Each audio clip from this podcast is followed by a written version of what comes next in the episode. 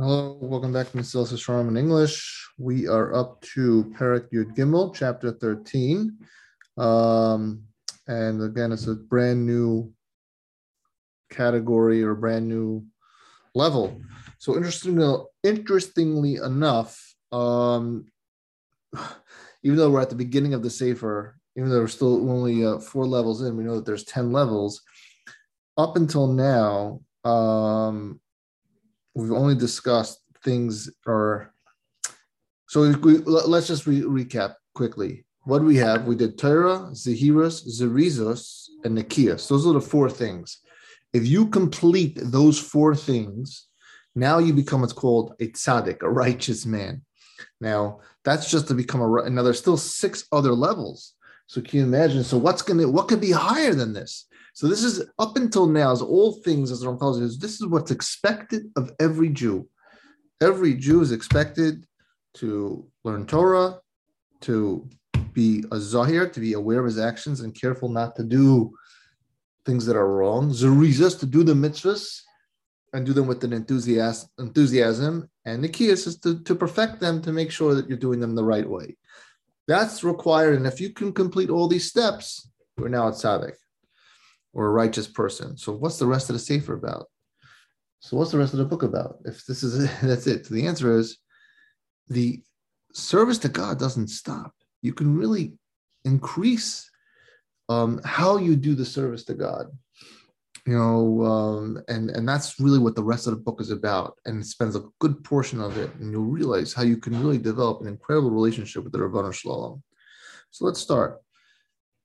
So the trait, now this trait is called perishus. Perishus, parish, it means to abstain. Abstain from what?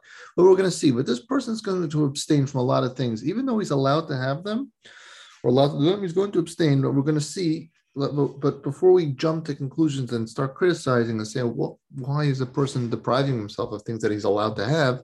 Let's, you know, read it through. It may not be covered in this podcast, but we'll definitely get through it and understand why this is a very high level also. So the trait of Perishus is the beginning of the practice of Hasidus. Now, when you say when I say Hasidus, it is not the Hasidus that probably most of you are, are thinking of. You know, when the term um, Hasid or Hasid, it is not what you think of a group of, of, of you know of, of, of individuals. It's really has a whole it, it the, those group of individuals that are more commonly known, you know, it came in adaptation because of a because of a chassid, but it's if you if you wait it out, you'll see that it's totally not what you think a chassid is. So, um, so this trait of perishus is the beginning of the avoda of chasidus. Now, you should realize that everything we explained in this work until now is what a person needs to do to become a tzaddik, like we just said, a righteous person. But from here on, everything that we're talking about is all about a chassid. Okay.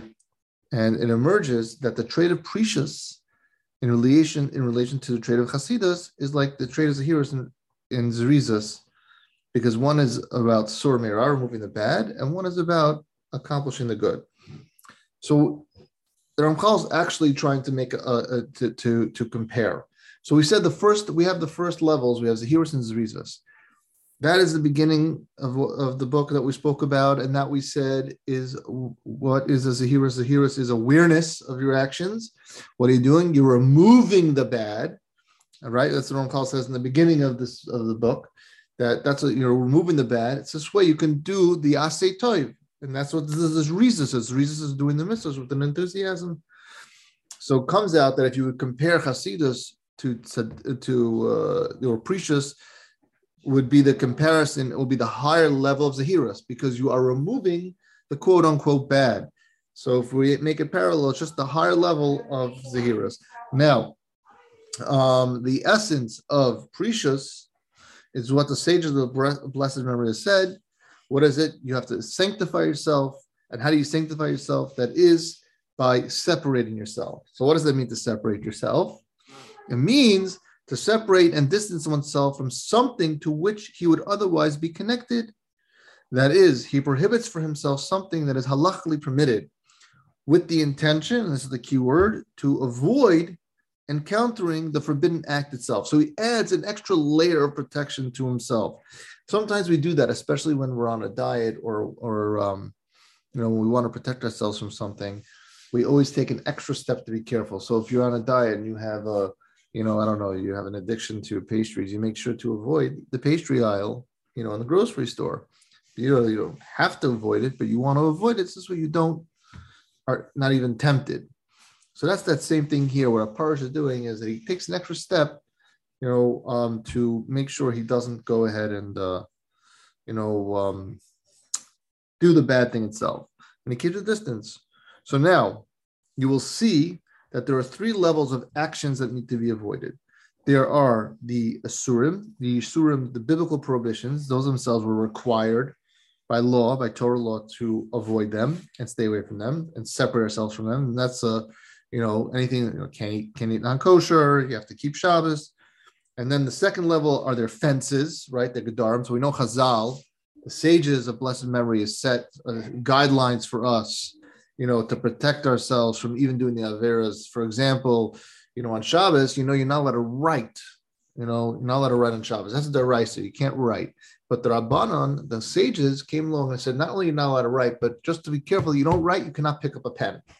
Right? So the picking up the pen is now becomes forbidden also because that's what the Rabbanon did, even though it wasn't written in the Torah, but that's what they add.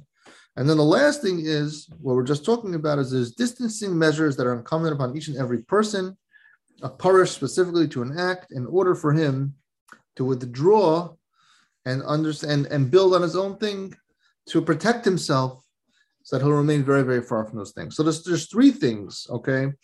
There's three things that you that we have to do. Number one is the three levels of, of separation. Number one is what the Torah tells us to. Number two is what the rabbis tell us to. Number three is your own, you know, your own common sense based on you know yourself what you have to protect yourself from.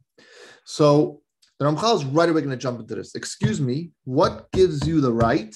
And I'm not going to go into this in this podcast, but the Ramchal wants to know what gives you the right to make these prohibitions for yourself. Why you allow, who says you're allowed to do that? Didn't the sages of blessed memory already told us what we shouldn't do? They already added those fences and those extra things. So if they left it to be permitted, then why would they, why would you have a right to, to forbid yourself from it? And he's going to strengthen his question a little bit, but let's, let's end it with this because um, there's a lot more to talk about, but let's get the rules thinking is is this allowed to do or is this not allowed to do? Because again, if the rabbanon, if the rabbis allowed us to do it, why why are we making life more difficult? Life is not making life is not about making things difficult for yourself. Life is about, we said, serving God. So the question is obviously how to make this part of our avoda. We'll continue more in the next podcast.